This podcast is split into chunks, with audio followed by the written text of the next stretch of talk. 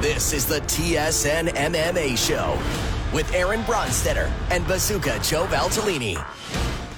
Welcome to another edition of the TSN MMA Show. I'm your host, Aaron Bronstetter, joined as I am each and every week by Bazooka Joe Valtellini, the lone member of the Glory Kickboxing Hall of Fame. And what? Let them know. Yeah, let them know. Scream from the rafters. Was that the expression? Scream from the balconies. That's the one. So I guess scream from the rafters. Yeah, let it go anywhere. Whether you're on the floor or on the rafters, let them know. That's what we're going to say. Do you have something in the gym yet? I got a nice member. It was beautiful. One of my members owns a frame shop. So he put a nice, beautiful picture with a nice plaque, and we hung that up. But I'm still waiting for the official Glory one, so I want to know how that looks. But they gave me a nice little gift, and then my members gave me the gift and a little celebration when I came. A lot of cake and banners and balloons, which I personally don't like. I'm a quiet kind of guy. I didn't want the attention, but it's just nice that people thing to see members celebrate with me. Absolutely. And it's one of those situations where they give you gifts and you give them the gift of kickboxing knowledge. So it's neat. That's it. Yeah. Give and take. Exactly. So UFC 268, fantastic card, aside from maybe the first three fights, which were a little bit of a slog. But once we got down to business, Chris Barnett comes out dancing, does his front flip, lands on his butt. And yeah. that got the night roaring, and I think it was one of the best cards I've ever seen. Yeah, and I'm curious to hear from you, Aaron, how it felt to be there live. I'm sure there was a lot of good energy there in New York. Well, I will say that it felt incredible. You know, I haven't done this in so long, and it was started to get really boring to do Zoom interviews every week. Like, it started to get very redundant. Like, you could have told me that, you know, I was going to be interviewing The Rock on Zoom, and I wouldn't have been excited. You know, it's one of those situations where it's just the same thing over and over again. I'm kind of back in it already this week, interviewing a bunch of fighters today. But yeah, just being on site. And a lot of the fighters on this card I know pretty well, which was nice. You know, I've known Usman for many years from interviewing him. I know Colby very well. Shane Burgos, I know quite well. Billy Quarantillo, I've interviewed a bunch of times that I had never met, but I know him pretty well. And same with Michael Chandler. Michael Chandler and I, you know, got along very well, even though I'd never met him before. I've interviewed Gaethje many times, you know, so it was good to see a lot of the fighters that I had kind of known for some time. Yeah. Now, did you get this feeling where when you met them, because you've talked to them on Zoom so many times, did you feel like you actually knew them? Well, Billy Quarantillo said that to me. He goes, I can't believe I'm meeting you for the first time. He's like, you've been interviewing me for like years, basically. So, so it did feel that way, sort of. And same with Michael Chandler. Like, not only have I been interviewing Michael Chandler since he joined the UFC, but I've been watching Chandler's fights for so long that, like, it just feels like at some point in time, it's amazing that our paths never crossed. You know, I feel like I might have met him backstage at a UFC event if he was cornering someone years ago. I can't remember, though. Yeah, but even with me, we had two Glory events that basically I had to call from New Jersey, and there's some guys that I'd never met, but talking to them, calling their fights, two fights in a row.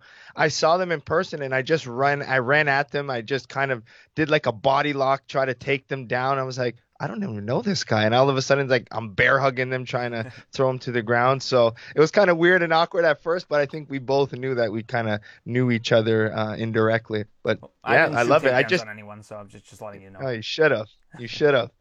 Not at the UFC event. I don't know if I'd be shooting single legs over there. I'd be throwing low kicks at those guys. But either way, it's just nice. I feel like even hearing you on some other podcasts, it feels like you got this new energy just being there live, which is nice. Yeah, for sure. I'm still tired. I still feel like hungover from the experience. I'm just exhausted. I don't know why. There's no jet lag or anything. I just social overload is probably what it is. It social skills. Is. It's just it's so. I live out in the suburbs of Toronto. Like, I don't see a lot of people in general. Like, I see the people that go to my kid. You know, the parents of my kids' school. Right? Like, seeing that many people in person that I knew at one time. Because I'm also seeing my colleagues for the first time in a long time. I'm seeing the UFC PR staff who I deal with all the time for the first time in a long time. You know, it's just, you're right. I think it might have been just like exhaustion. I saw one of my best friends also in New York who I haven't seen since March 2020 who lives there. So it's just a lot. It's a lot to take in. I find social events like anywhere, like a UFC event, all of the social networking and the talking, like, it's fantastic. And it's the best part of going to the trips. But to me, I don't think I got a little bit of an introvert side to me. So, like, I like to spend alone time. I need that alone time. I can't be overly social. So those events just whack me out. I'm the same way. I'm exactly the same. Like, I'm good in a social setting, and I'm extroverted when I'm around people. But there's nothing I'd rather do than just like go back to my hotel room and like and just watch chill. A show or something. Yeah. Yeah, I'm with you. Why don't we run down the card from the top? Kamaru Usman defeats Colby Covington. You know what this fight kind of reminded me of? It reminded me of the second Volkanovski-Holloway fight, because you had these two very clear rounds for Holloway where it looked like he was just rolling in rounds 1 and 2, and then suddenly like a switch went off and Volkanovski took over. Now, in this situation, it wasn't enough for Colby Covington because he wasn't able to get the decision, but... just the situation where it was a very close fight from the third round on, but I found that in the first two rounds, Covington looked terrible. Like, I think if he goes back and watches it, he was using this kind of, like, square upright stance that I've never seen him use before, and it just was not working for him. Yeah, I mean, he just didn't feel... It almost felt like he was uncomfortable at some points, you know? And I think Kamaru just using jab well and just managing distance well. Yeah, Colby just felt off. But and then seeing the second round, seeing how we got dropped, and I was like, this is over. I mean, my early prediction was I thought Kamaru would have got it done in the 4th or 5th round. That was my prediction as well. Yeah. But Colby, man, I mean, ends up being Colby at the end of the day, which I think is awesome. The fact that he was able to fight back and put on a fight like that. And I don't think him losing really took away much from his stock, because when we talk about him now, you're almost like, he's clearly the second best guy in the welterweight division. Yeah, although I think it's great for him. I did put out a poll yesterday asking who everybody thought had the best chance of beating Usman. Who do you think was the runaway winner of that? The best chance at beating Usman. One person that's 60+%. Out of 4 options. So you put 4 of the welterweights in there. Are you going? You're going to go Khamzat Chimaev? Khamzat Chimaev, 60% of the votes. I had a feeling that's you. Leon Edwards, 11%. Vicente Luque, 11%. Colby Covington, 18% of the vote. Oh, yeah. I was going to go with Leon. I was going to say Leon at first, but then as I looked down and I'm like, yep, it's Chimaev. I think Leon has like the least chance to beat him out of those 4 guys. Yeah, because Leon, I think, does everything almost just above average, where you need to do one thing spectacular against these guys. Like, I mean, with Usman, you can't really beat him with just straight grappling, right? Or you have to be like a Khabib, you know, phenomenal kind of like crazy person, you know? But I think you have to be just maybe the best striker on the planet to beat that guy, you know, to beat a Kamaru. You have to be that good, but then he uses his wrestling. So, I mean, at that point, you're like, but I think you need to be very good at one thing. And at least Chimaev, we know his grappling is very good. Well, here's where my hesitation is. So his last loss, Edwards, was to Usman. And since then, he's beaten Dominic Waters, Albert Tumanov, Vicente Luque, Brian Barberena, Peter Sabota, Donald Cerrone, Gunnar Nelson, Rafael dos Anjos, a no contest with Bilal Muhammad, and a win over Nate Diaz. And of those fighters, the only one of those guys that's really a good wrestler, I would say, is Bilal Muhammad. I mean, Rafael dos Anjos is a decent wrestler. Like, he's a pretty good wrestler. I'd say Bilal Muhammad is the best wrestler of all of them. And we only got to see him for, like, basically 1 round, because that eye poke happened at 18 seconds into the second round that made it a no contest. Yeah. So, like, I just don't think we've seen him face anybody with a wrestling pedigree even close to Kamaru. Yeah. But this goes back to our conversation we had last week, and I know we keep saying they're friends, but I think Kamaru needs a challenge. I think Kamaru needs a super fight at this point. I think if we're looking at number 10 to give Kamaru a challenge, I think at this point, you know, some sort of super fight needs to make sense. Yeah, but he won't do it. He doesn't want to face Israel. Like they're friends. Yeah, but I'm saying we're talking about number 10 fighting the world champion right now. You know what I mean? It's like at that point, like, where's everyone else? There's no challenge, you know? We're talking about him fighting him. We're saying who would have the best chance. And, I mean, it's just... Number 10, yeah, you know? Right. It's crazy. But, I mean, Chimaev has only had, 4 fights in the UFC. So I feel like we need to see a little bit more. And Dana White was saying as much this week. But I was saying this to Dana, and I said it to Usman, too, last week. It's like when Woodley was the champion, he was wanting... You know, he was... naming every big star possible that he wanted to face. The Diaz brothers, GSP, Connor, whoever he could find that was going to be Whitaker when he was the champion. Like, whoever he could find that would be a big fight for him. And none of them came to fruition. And he ended up fighting guys like an up-and-coming Darren Till who didn't have quite as much juice behind him just yet. He faced Maia. You know, he faced Wonderboy twice. Like, he was getting matchups with just good challengers. Whereas since Usman's been champion, he's getting all these great fights coming his way from a promotional standpoint. Two with Colby, two with Masvidal. Burns was a former training partner of his. Good storyline there. And now, after all that, and the dust is cleared, and he's beaten all these guys, now Chimaev is coming up, and you're, like, en route to another massive fight for Usman. Yeah. No, it sounds good, and, I mean, it's the storyline that's brewing. Now, let me ask you this. As a Canadian, okay, who, you know, obviously we support Canadian mixed martial arts, do you have a hard time saying Kamaru is the greatest welterweight of all time? Or at this point, do we have to put George St. Pierre on the side? I mean, I know different generations. I just think when I look at them as athletes, I think GSP is just that athlete and martial artist that, you know, is hard for me to take away from that position. Well, I put their stats beside one another right after. Like, if you go on my Twitter page, I put together their stats as defending champion and their stats in general, like their general UFC stats. And I still think that it's hard to put Usman over GSP at this stage in his career. I mean, here's the thing. I got all these responses saying, well, Colby would have beaten everybody that George fought and all that, this kind of nonsense. We're talking about two different eras of the UFC. Yeah, that's why it's a hard question, right? Because, yeah, Colby, you know what, I would say Colby would definitely beat all those guys that George beat. But, again, that era of MMA, it's like we're talking about a brand new sport where people are learning new tricks all the time and becoming well-rounded and training in MMA as opposed to training in, like, certain dialects of MMA like they were back when George was champion. So it's not an apples-to-apples comparison. So, I don't know. I just look at how many rematches did George St. Pierre have when he was champion? Well, he would have had Matt Serra. Mm-hmm. Who else did he fight twice? Well, my GSP history ain't that good. That's it. When he was champion, that's it. The one rematch he had was Matt Serra because Matt Serra beat him.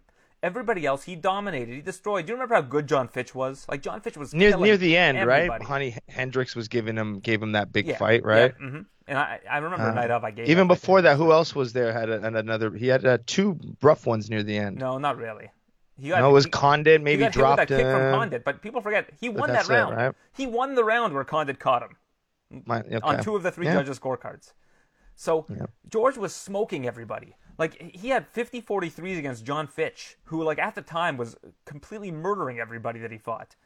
Like, so I don't know. I mean, Usman is also a dominant champion, and Usman I think is facing stiffer competition, but George just never got hit by anybody. He was one of the smartest champions, and a lot of people consider George to be the greatest fighter of all time, not the greatest welterweight of all time. Yeah, the greatest fighter of all time. True point. So, are you willing to say that Usman is in the conversation for the greatest fighter of all time? Maybe. I mean, listen, Usman's got an amazing resume. People will say, he's beaten tough guys. Yeah. So maybe you can make that case. I just think it's a little bit premature, but I think we're getting there. Like, I think I'm not saying that I would rule it out long term. Like, I think if Usman ends up retiring as champion and beating more, like, 3 or 4 more guys, like, you could probably put him over GSP. I just think at this stage in the game, that I just don't see him being as dominant of a champion as George was. Yeah, and it's such a shift too, man. When you look back, I mean, champions now, like, when I look at these guys, I don't know, just me being a purist, like, I look at Kamaru Usman and I'm like, what a fantastic athlete, you know, amazing athlete. Look at the shape, the physique, the power, amazing. But George had martial arts on him to me. He encompassed the old school, the tradition, so it's hard for me to say this is the best fighter in the world, because a fighter to me is a martial artist sometimes. And I want to see fighters who can, you know, just beautiful on the feet. And I know it's different. It's a different look, but I'm talking about champions in almost all weight classes, not just Kamaru themselves. I'm just saying it's become more of an athlete thing than a martial arts thing to me. Well, I'll tell you how good George is. If you took George when he was in his prime as a champion and put him against this Usman, like, I still think George maybe beats him. Like, and we're talking about 10 years ago where mixed martial arts was totally different. Mixed martial arts was so different 10 years ago and was nowhere near the level where it's at now. And I still think that George would have a chance against Usman. And that blitzing jab for sure. Yeah, for sure. Because you got to think George was one of the first ones to be able to do everything really, really well. And I mean, now all of these guys can do it. But even Kamaru, like, maybe the wrestling might have more advantage. But George was made a name from, you know, not having a traditional wrestling background, but being better in MMA wrestling than most guys. So, I mean, I think definitely GSP and Kamaru would probably be a pick'em fight, or if not George, slight favorite, to be honest. And when George took his hiatus from MMA, it was in November of 2013. He was 32 years old. He was in his prime. He sat out his prime. Like, that's the thing that people also forget about with George. None of this stuff, none of his like championship run happened in his what would be considered your prime. He sat out his entire prime, because he sat out for 4 years from when he was 32 until he was 36. That's your; those are your prime years, isn't it? Those are the years where Usman racked up all of his accolades, and those are the years where George sat out. Like, think about that. Think of how crazy that is. If George would have stayed active, we probably would have seen it, right? If George would have stayed active for those 4 years and fought once, even twice a year, and beat like a Robbie Lawler, Hendricks, who were the other guys at the top then? He wouldn't have fought Rory, but like, you know, if he would have beaten all those top welterweights and racked up his resume, like, man. And he didn't fight in the USADA. He fought once in the USADA era too, George, right? Yeah. So, incredible. But I mean, like I said, George had athlete and martial arts together, and I think that's why it's very hard for me to knock him off. Like Anderson Silva, too. When you look at Anderson Silva, you think of a martial artist, you know? Like, I love that when I look at these fighters, and I mean, it's just, I think we're losing a little bit of the martial arts aspect in mixed martial arts. That's been one of my rants lately. I guarantee you there are some people that believe that Israel is better all-time than Anderson Silva, like, is a better all-time middleweight, which just, like, you just can't argue that at this stage. Maybe one day. Yeah, I think so. One day, maybe, yeah. One day, but I just don't know. Like, I think that a lot of people live kind of in the now with recency bias, so it's hard to make an apples to apples comparison. Now, I got a question for you. I think a lot of the big discussion is what direction do you do with Colby Covington? I mean, there's lots of ways to go. He could fight the winner, I guess, or I guess the loser. He could fight Masvidal next if Masvidal loses to Leon Edwards next month. That's a fight that would make sense. Create the fight, yeah. Yeah, Gilbert Burns, like any of these top guys, Luque, like you could go anywhere really with Colby Covington. Yeah, I was just trying to think of the excitement. What about getting him in with like a, I don't know, like a Chimaev himself? Well, wouldn't that be the fight that most people want? Colby wants to prove that he still like deserves another shot at the title. He should beat Khamzat. Like, if he can beat Khamzat, if that's what they're saying, that could be the fight, right? That would be interesting to me. I would like to watch that. Yeah, because they almost like, we know how strong Chimaev's grappling is. We know Colby can handle that type of grappling pressure. We know that he can take a shot because he's been hit with shots. So, I mean, I think that's the true matchup for Chimaev to get the title shot, because you got to think, like, a lot of guys in the division are going to say the guy's got to earn his stripes to get the title shot. We all say that, right? But if you beat Colby, I think that just jumps you 3-4 fights of having to kind of get that experience. So I think a win, maybe one more for Chimaev, or even next, give him Chimaev and the winner gets another crack. Okay, I'm going to get into character as The Rock here for a second, Joe. Did you watch wrestling in like when The Rock was wrestling? I did. Okay, well, I've got a question for you. Did Colby Covington land a takedown against Kamaru Usman, because the stats said that he didn't? What do you think? I think it doesn't matter what you think, because he won the fight anyways. The takedown doesn't matter. All these people are getting worked up about whether or not it was a takedown. It doesn't matter. It doesn't matter. I love that. That was good.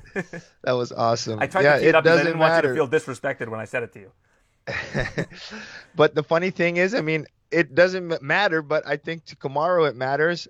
Or like if you're like a wrestler or something like that, it might matter to his stats to say that he's never been taken down. It doesn't make a difference. No, it doesn't. But I mean, for a crazy obsessive athlete, it might look like he's a more dominant champion because he never got taken down. But even if he got taken down once, who cares? Like, is that something you're gonna hold against somebody? Like, did Khabib ever get taken down? I don't know. Good. I think so. I think so too. I think he got taken down early in his career. I think maybe Gleison Tibau took him down. I'm going to look it up, though, before I start speaking out of turn. But now when you think of John Jones. He had an 84% takedown defense rate. 84, so okay. So he got taken down by Abel Trujillo and Gleison Tibau. Got taken down twice in his career. Nobody talks about that. Doesn't matter. Yeah. It doesn't take but what about the John Jones, Matt Hamill, north-south elbow? Does it matter that it's a no contest on the record? Is it? It's a draw. What was it on the record? It was a loss. It's a disqualification. It was a loss, right? Yeah, full loss. Yeah. Which apparently the UFC have tried to like retroactively get overturned for some reason. But I would care because it's like when you look at Mayweather, you're like 50-0, you know, that zero, you know, that one based on that. If you do any sort of research on the one loss for John Jones, you'll know that it was the Fugazi loss. Yeah, I like it. The Fugazi loss. All right. Rose Namajunas defeats Zhang Weili. Very contested fight, like very hotly contested fight. I think the first round is really the round to me that would have decided it for the judges, because I think 2 and 3 were Weili rounds and 3 and 4 were Rose rounds. The first round, Weili lands a takedown and doesn't do too much with it, and Rose, I thought, outpointed her on the feet, but I still think it was a very close round because Weili was still doing some damage from top. Yeah, but even like the Weili low kicks were doing good. That was a lot of damage at first. You know, at one point you're like, is Rose gonna stop moving the way she is based on these kicks? I mean that's damage there that could have scored well. I mean, but I just think personally the way Rose was managing distance and the way she was controlling the fight, it gave her the edge. Yeah, that was just my opinion. I mean you have to score round by round, but you know. Yeah. I didn't see 4 rounds in there for Rose. You know, one judge gave her a 49-46, but at the same time, like, I'm not upset by the decision. I think the decision is like, and I wouldn't have been upset with a Zhang decision either. I think it would have been fine. Yeah, I know. I think it would have been a little bit more controversial if Weili won. I think the right person won. I mean, I just think they're a good matchup, and I can definitely we're going to end up seeing it again probably in end of 2022, 23. Who knows? Yeah, maybe. I mean you know, Weili's going to need another win or two, but just how closely she fought Rose, I think we got to see a lot more of the fight. And if you look at the significant stats, like Rose outlanded Zhang by 3 significant strikes. So in the first round, Zhang landed 2 more significant strikes than Rose. And again, none of this really matters because the judges don't have this information. But and then in the second round, Rose outlanded Weili, and that's a round that a lot of people thought Weili won. And then in the third, that was Weili's best round, outlanded her 25-14. And then in 4 and 5, Rose outlanded her by a slim margin in round 4 and a large margin in round 5. Yeah, it was more of the adjustment to the takedown and being able to get that top position, I think, right? I think she realized that she can get that top position and just hold it there and get the win. I think Weili got a little bit tired also as the fight went on.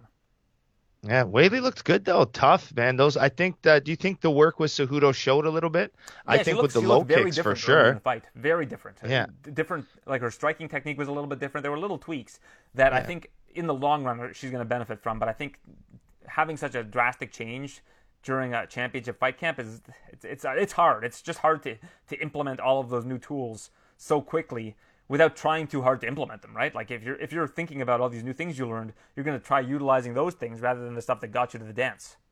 Yeah, but the way I saw the Cejudo was when Cejudo fought Dominic Cruz, he used the feinting to those low kicks, and it was kind of same kind of strategy where Weili was trying to kind of use the low calf kick to kind of slow Rose movement down. So kind of similar strategy that Cejudo used with Cruz. Yeah, and I guess if you're looking at the body types of Cejudo and Cruz, like those body types would kind of be mirrored with Weili and Namajunas. Namajunas is kind of tall for the division, and Weili is shorter, about average height for the division. All right, Chito Vera, that front kick to Frankie Edgar, like the people respect Frankie Edgar so much that like when he got that, you know, that picture of him where he got kicked in the face, like that would be a meme for basically anybody else. But because we all love Frankie Edgar, everybody's like they're like sad. Don't do picture. It. We're like just sad. Yeah. Like if it was Colby getting kicked in the face, that would be like a meme for like years. Yeah, everybody would go nuts. Just like, not Frankie. Yeah. Come on, not Mr. Edgar. Go out like that. No, I know. But I thought he was doing good up until eating that front kick, though. Yeah, it was a close fight. Yeah. Do we know what the scorecards were? I can pull them up for you right now. Because I thought at one point I was like, man, I think he's going to get the decision. Well, I'll tell you in a moment once my computer decides to cooperate with me. But where do you get these scorecards? By the way, where's the UFC they just News Google on Twitter them? Posts them. But I'm just going to go to Google Images, like they'll pull up. Maybe I'll use my phone since my computer's not being friendly.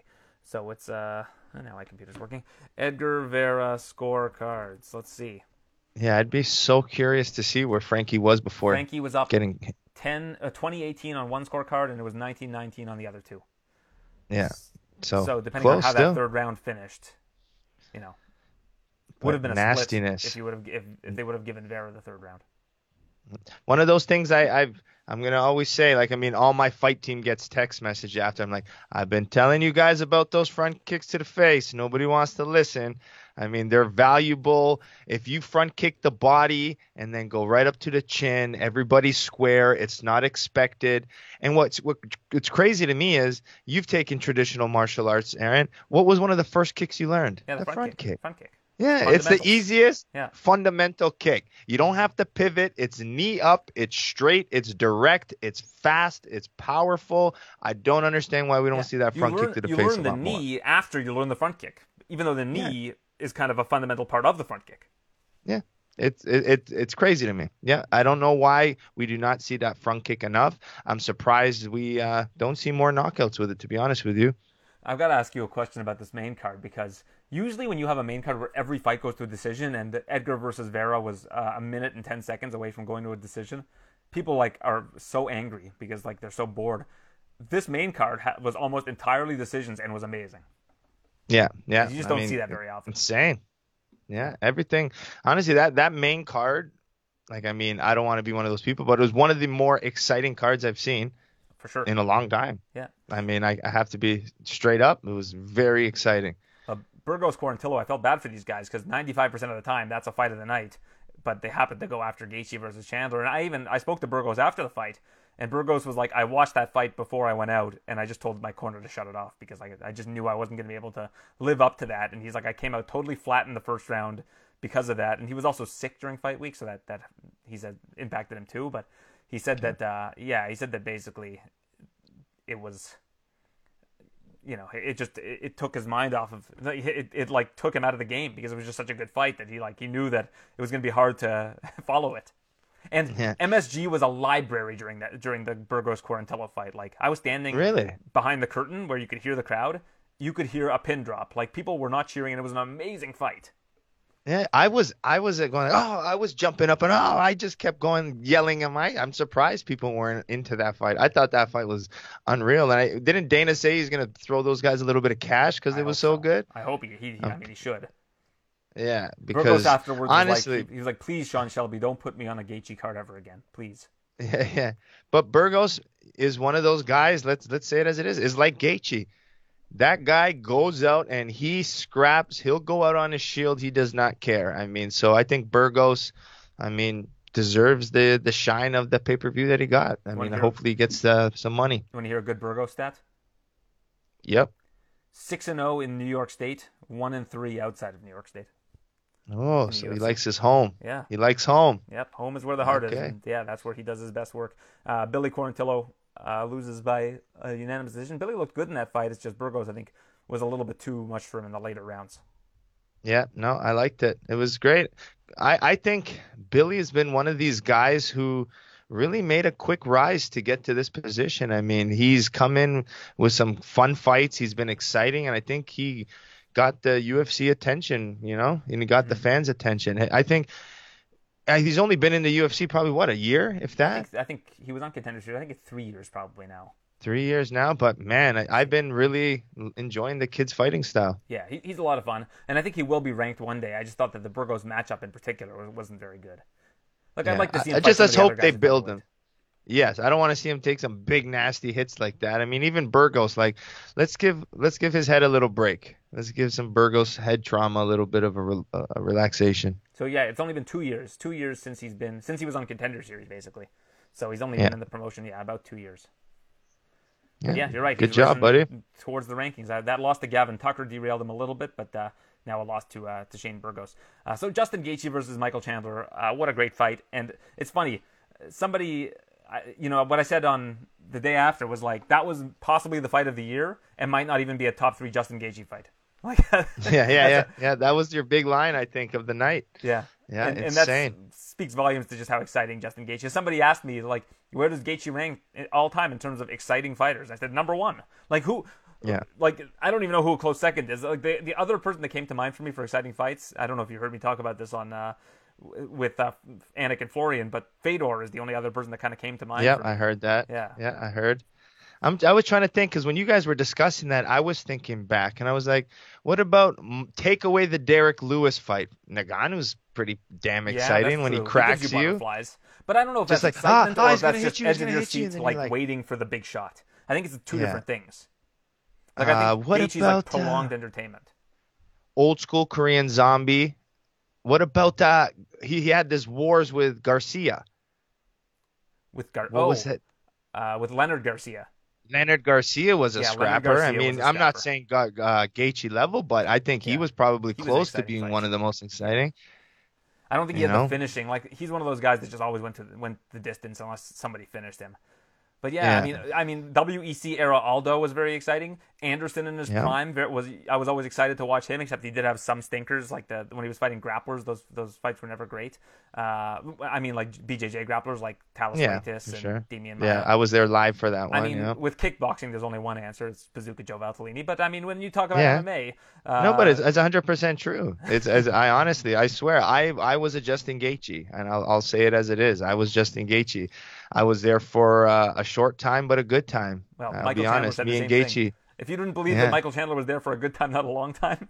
I'll tell you, those guys, my friends and my cousin, everybody was all messaging me, and I said, Justin Gaethje, this was my exact text. I go, Justin Gaethje and Michael Chandler and Bazooka Joe are all from the same cloth. We all fight the same way. We'll all go out on the shield. That's why, honestly, like, there's some fighters who just do it. And I put my name in those two, you know, as those types of fighters that will go out. I saw Michael Chandler busted up, banged up, you know, on roller skates, still coming forward. You know, that's what we do, you know. That's what it is. We're all made from that same cloth. And it's true. I mean, there's a lot of fighters. Look at Badr Hari fight. You tell me one boring Badr Hari fight. He's going to knock you out or he's getting knocked out. Yeah. Pick one, you know? Mm-hmm. It's. I think kickboxers, there's a lot more of these style of fighters, to be honest with you. But when you see them in MMA with the small glove and the blood that comes from these 4-ounce gloves, man, it's something special. Yeah, well, that was an unbelievable fight. And if they don't give Gaethje the next lightweight title fight, I think we should all protest outside of Zuffa headquarters in Vegas. Yeah. Fight of the year for sure.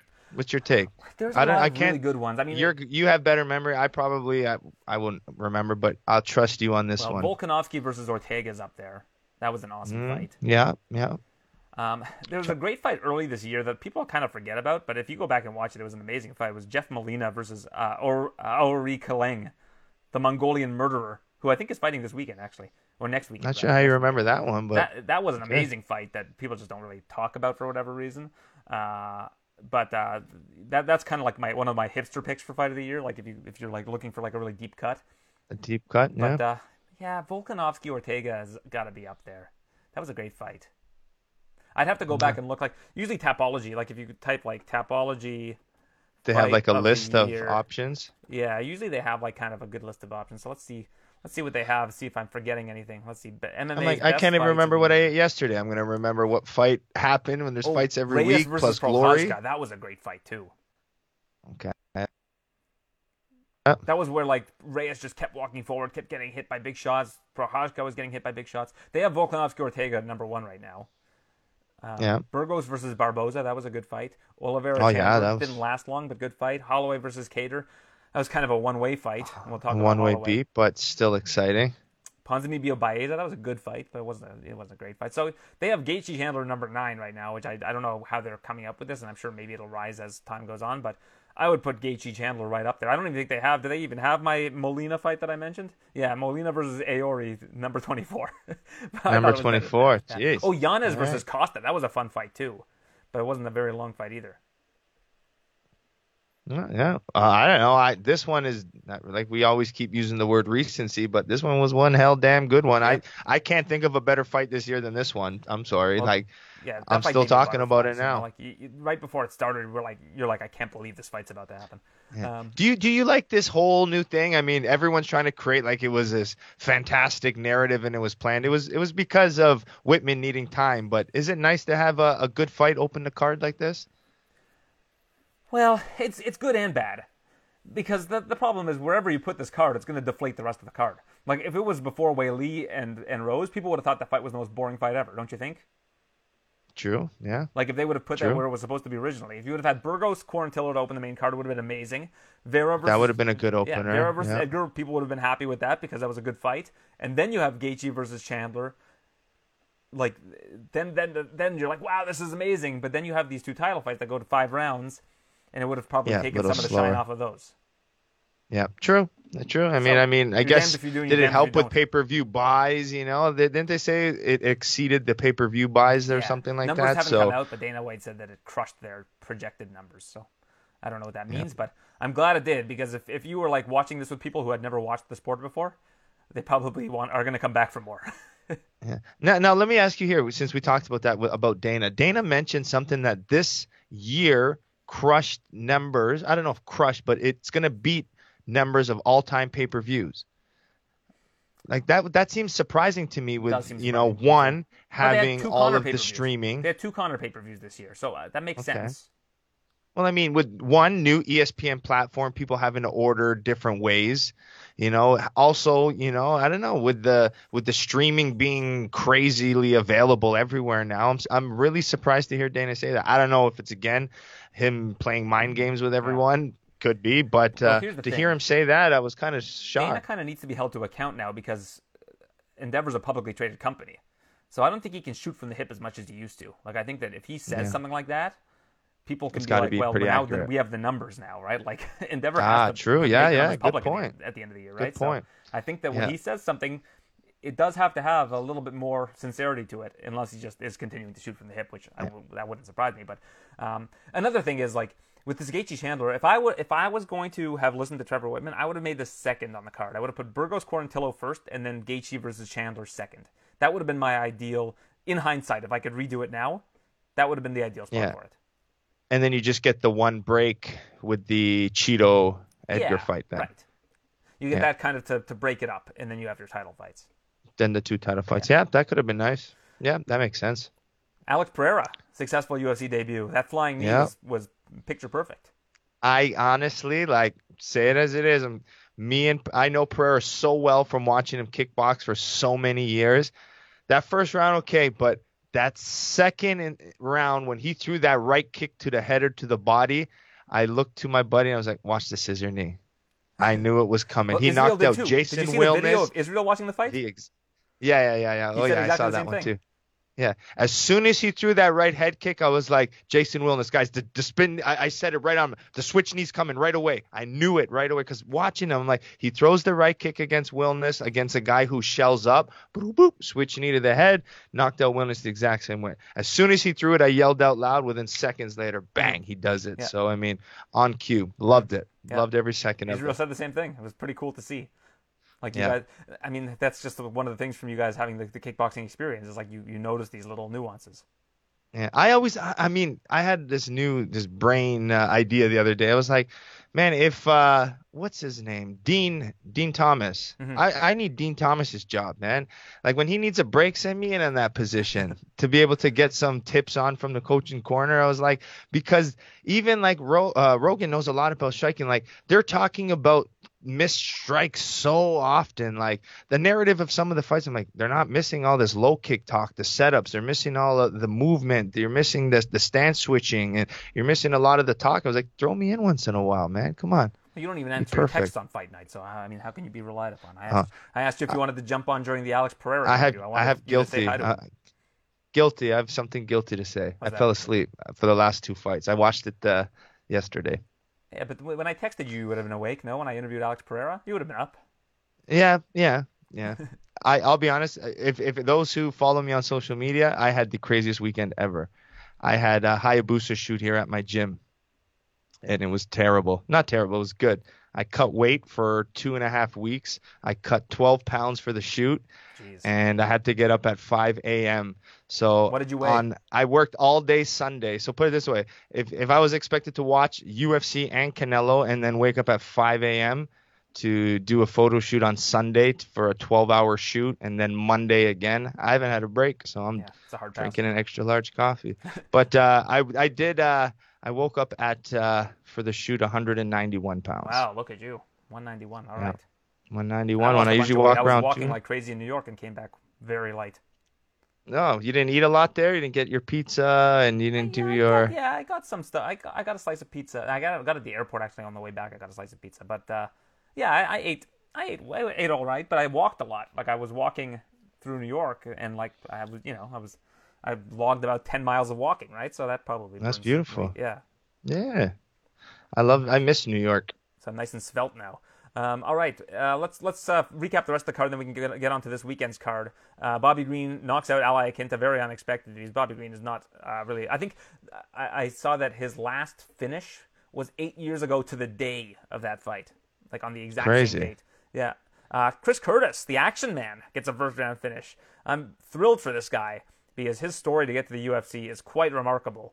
And, yeah, I paralleled him and Chris Barnett how many days from their professional MMA debut to their like first UFC win, and it was like 4,700 days or something crazy like that. For both of them, it was like in the 4,000 plus days or 2,000 plus, some crazy number. Maybe it was 2,000 plus. 2,000 plus makes more sense. No, actually, 4,000 plus could make sense. We ended up getting like 7 finishes in a row on the undercard, right? Yeah, that kind of led up. Barnett, Vellante, Ian Garry, Jordan Williams, Imavov versus Shahbazyan. What a finish that was! It was 6 in a row. 6 in a row. Yeah. Now, I need to ask you about Ian Garry. What did you think of his debut?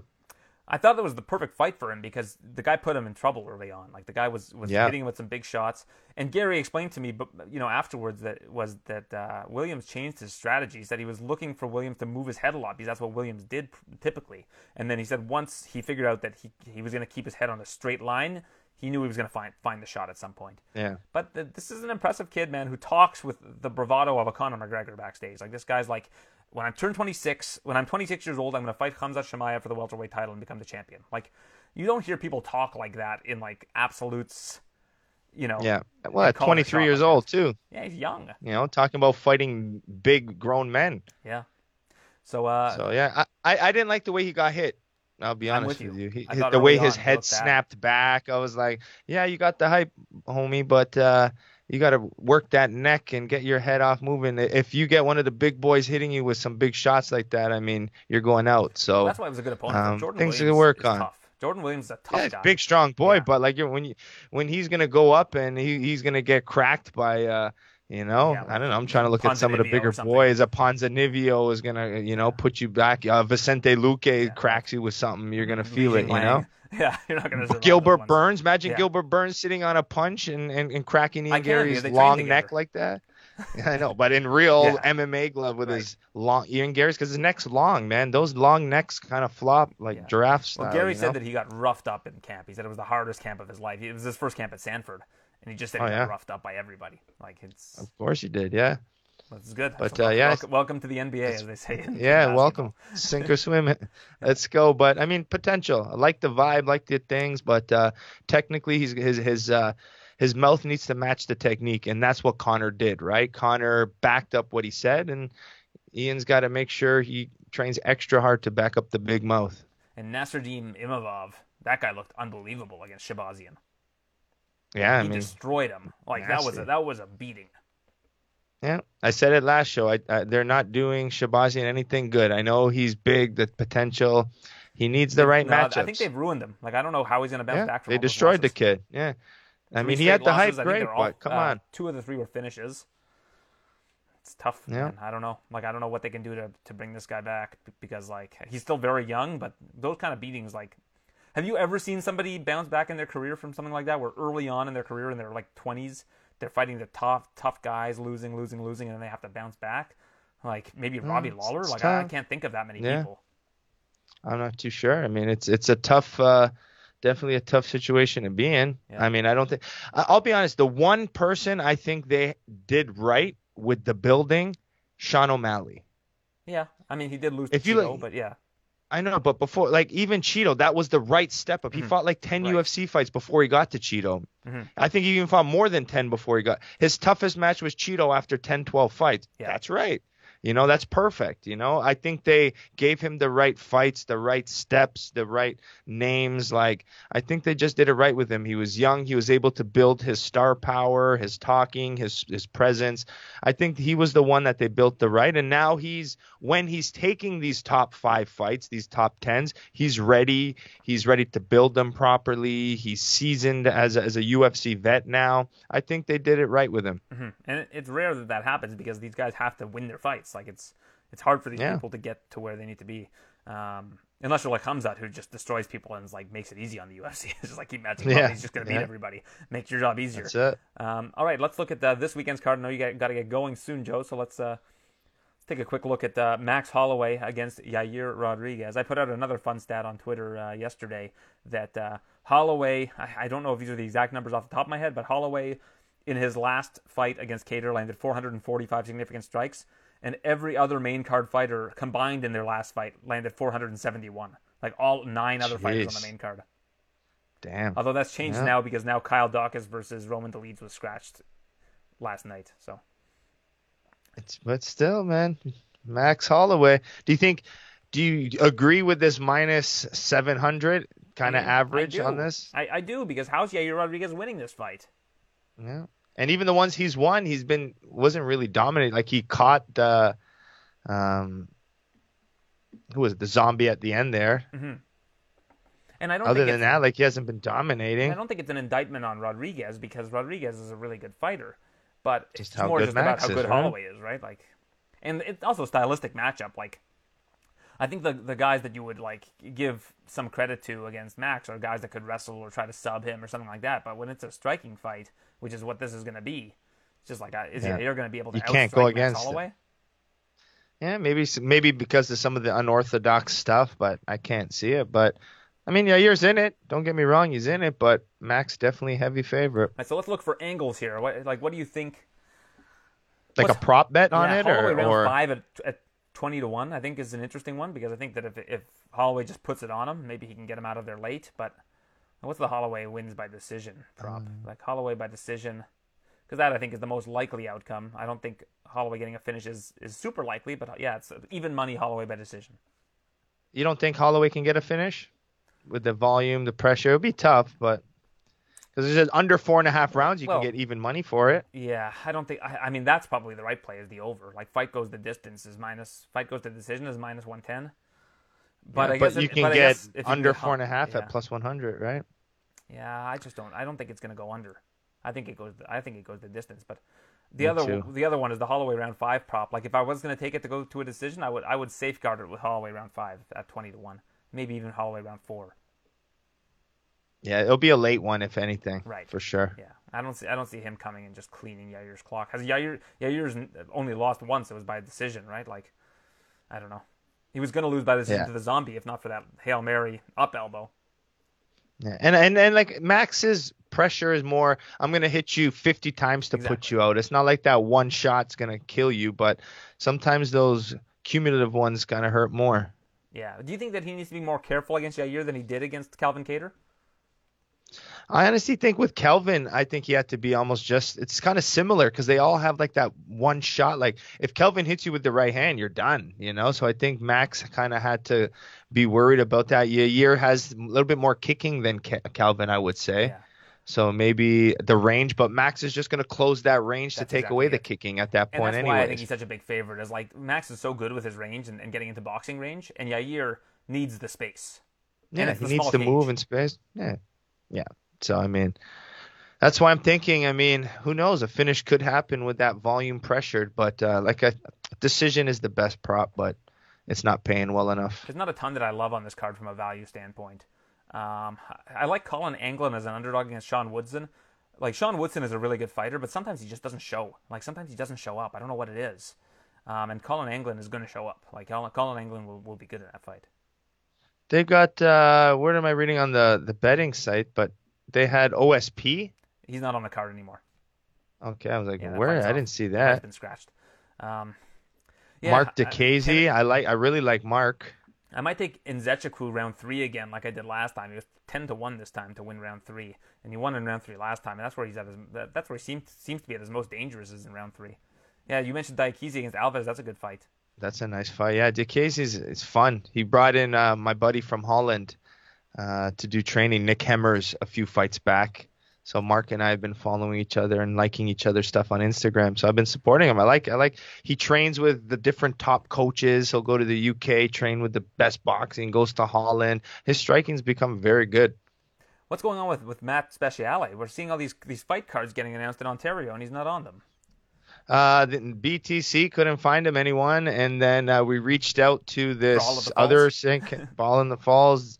They're not looking. I mean, no one's really looking. I mean, it's just at a price point that these like smaller promotions can't afford. Not a price point, the experience point, because he's almost at the point where it's like he's on the cusp. Newer guys won't fight him. And then the bigger guys are already matched up, looking to go elsewhere, so they're not available for him. I mean, it's just it's not even a price point thing. It's like these early pro guys aren't going to fight Matt. When they do, Matt's going to just destroy them. So Matt's ready to go. Like, I would honestly put Matt in even a contender series fight. Like, he's ready to go at that level. He just needs fights to show that he's at that level, and it's just very difficult. And then it's hard to go to the UFC at that point, you know. And I know the PFL is doing some form of tryout thing in early February, but I'm like, it's for like their trial. It's like their contender series. PFL is doing something like that, and I'm like, those guys invest in all Dagestani wrestlers. I'm like, why do I want to put Matt in a Dagestani wrestling camp? You know, it's like. Yeah. It's hard to look good against that type of thing if I want him in the UFC. So, I mean, there's a lot of – telling you, coming up and fighting in Canada and Ontario sucks right now. Mm-hmm. It's very bad. You know, it's very bad. No options. And then the options we get from Matt, it's like, I'm friends with him. He trains down the road. He's come over here so many times. His coach is a good friend of mine. They don't want him to fight. So, I mean, it's just almost – we have to get him to the U.S. Mm-hmm. Hopefully that'll happen with the Contender Series next year. Anything else on this card? Felicia Spencer's a massive favorite, minus 310. I'm not really comfortable laying that kind of a price with her, but I think the Spencer submission profit plus 330 is worth a look. I like Sean Woodson. I know he's a favorite, but yeah, I think Anglin is a value underdog in that spot. Like, I think Woodson is a really good fighter, and if he's on, he'll win that fight. But sometimes it seems like he has a brain fart sometimes and just can't get into it. Yeah, it's the power sometimes. It's long, rangy, stance switching, long. It's just sometimes he just needs to put a little bit of emphasis on some stuff to kind of make it a little bit more dominant. But I think he's been dominant up into his last one. I think he lost his last one against someone else I knew. I think two friends I know fought each other, I'm pretty sure. Who was Woodson's last fight? Yeah, Woodson's last fight was Yusuf Zalal. I think he won that fight. But he lost to Barbosa. Yeah. They were like almost teammates, yeah. Yeah. Right, yeah. That was the fight where Krause was coaching against Montoya. Yeah. If I'm not mistaken. So yeah, that's interesting. So that should be an interesting fight. Baeza Chaos Williams is an awesome fight, but it's hard to get excited about these fights after this past week. After that weekend, yeah. Julio Arce, another bantamweight fight. I'm excited for that. I like him as an underdog there against Song Yadong, but that's a great fight. That might be the best fight on the card outside of the main event. And that's early prelims too, right? Is it? I don't know. I don't have the main card in front of me. Is it? I just used the UFC site here. No, I think that always changes. I think that is on the main card. Well, either way, should be. I know you need to get going. Is there anything we're missing here? I feel like. Do you care about this new Triller card with the other weird triangle ring? I don't know about that. I thought that was a joke when they said triangle ring. I know they got Mike Perry and Frank Mir involved in it. You know who the real headliner is of that card, Joe? Metallica. I know they're waiting at the stadium in Texas. That's what people are going to show up for. The question is like, where they get that money to get all of this? That's my question. That is the big question, Joe. That's the million. Yeah, where is it coming from? How do you get all these guys in Metallica and new rules? Like, are commissions just going to allow you to have a triangle ring just because you want to? Dude, are you allowed to? Can I just say, hey, I'm going to start an organized? And I think it's a modified glove. Like, it's a mix between a boxing. That's what they want to do. They want to have like a hybrid model between boxing and MMA. Ruin martial arts. Even come on. What are you trying to do? We have bare knuckle now, which I understand. Bare knuckle is martial arts. I'm okay with that. You know, it's a true form. I'm all right with this. But when you start mixing and matching, I think it's going to get a little weird. Well, sorry, go ahead. Like when they said 1FC, like the mixing of the rounds, I'm like, okay, that's a cool thing, but let's not get too carried away with that once or two super fights, but then let's stick to it. That's me. I'm a purist that way. Well, I said to Luke Thomas. I'm more interested in Khabib's hybrid of basketball and MMA. Let's get that moving. Let's get that going. Was that? Is he really going to do it? Well, it was soccer, wasn't it? Have you seen the video of them playing basketball? The Dagestanis playing basketball? No. Oh, you should look it up. Funny. It's amazing. They're like wrestling each other, passing the ball, barely any dribbling. I want to see that as a sport. Let's get that. What did you did you play street basketball growing up? Yeah, of course. We used to call them. What kind of rules we playing? We playing street rules. Did you ever play street rules? Where you can like mug you're allowed people? To body check and like no. You know, you get to like get. Yeah, we I'm used about to play the purity of the game. Joe. No, what did we call it? No, it wasn't called street rules. It was called prison rules. We used to say. Oh, we used to say we're playing prison rules. No, I never did. Yeah, that. We used to call prison rules basketball. I didn't call it in Scarborough so like you, Joe. I just lived there now. And stuff. Yeah, no, look, you gotta. I'm gonna take you for some prison rules basketball in the hood one day, Aaron. We're gonna go play together. All right. Well, as long as you're on my team, I'm fine. Let's say we got our front kicks are better than anybody on that basketball court. Yeah, all right, I'll take it. All right, anything else here? I don't see much. I mean, I like seeing Israel's response to Alex Pereira. I was just saying, I hope to fight him one day. But Pereira's 34, right? Like, the clock is ticking on that one. Yeah, I mean, the narrative seems to be he's gonna be going up fast. Come on, like, I mean, yeah, he's 34. So the man's got like 70 kickboxing fights. He's probably, you know, like he's ready to go. He's battle tested. He's been in big arenas. He's won world titles. What I did love, and I absolutely loved this, and it made me so happy when they announced Alex Pereira. They announced him as the former Glory champion, which is huge. But I mean, usually I would never hear them say a kickboxing world title. So it just shows that Glory is being recognized as one of the major world titles of the world in all combat sports. So I loved it. One last thing, Bellator 271 is on Friday. It's actually a really good card, which we kind of glossed over. But Cyborg against Sinead Kavanaugh, Linton Vassell versus Tyrell Fortune, Aaron Pico in action. That's the one I'm most excited for. Pico. Steve Mowry in action. Jordan Newman, who's a beast, he's in action. I might do my inside the distance parlay again, like I did last time. Just take the big favorites inside the distance and parlay. Cody Law. That name's familiar to me. Who's Cody Law? He's the guy from the video game Final Fight. No, I don't know who he is. Did you ever play Final Fight when you were growing up? No. Let's see. Cody Law. He was So I guess I've seen him fight it. He was like a folk style wrestler, collegiate wrestler. Well, I seem to know him by name, but I don't know. I watched him fight. Yeah, I don't know. He's 4-0 in Bellator, and he was a Division II national champion. Probably just watched him fight once, and the name sounded cool. I would like a name, Joe Law, something like that. Cody Law. He needs a good nickname. No, I don't know who he is. Just looked up a picture. Yeah. All right. Definitely don't know who Cody Law is, but cool name, man. Maybe you'll watch it Friday, and then you'll remember the name. That's it. I'll be impressed. Yeah. All right, man. Well, and I should let you go. I've taken up too much of your time here, Joe. Everybody, have a great day, and we'll see you next week. All right, guys. Boom. Thanks for listening to the TSN MMA Show. For all the latest UFC news, visit tsn.ca/UFC.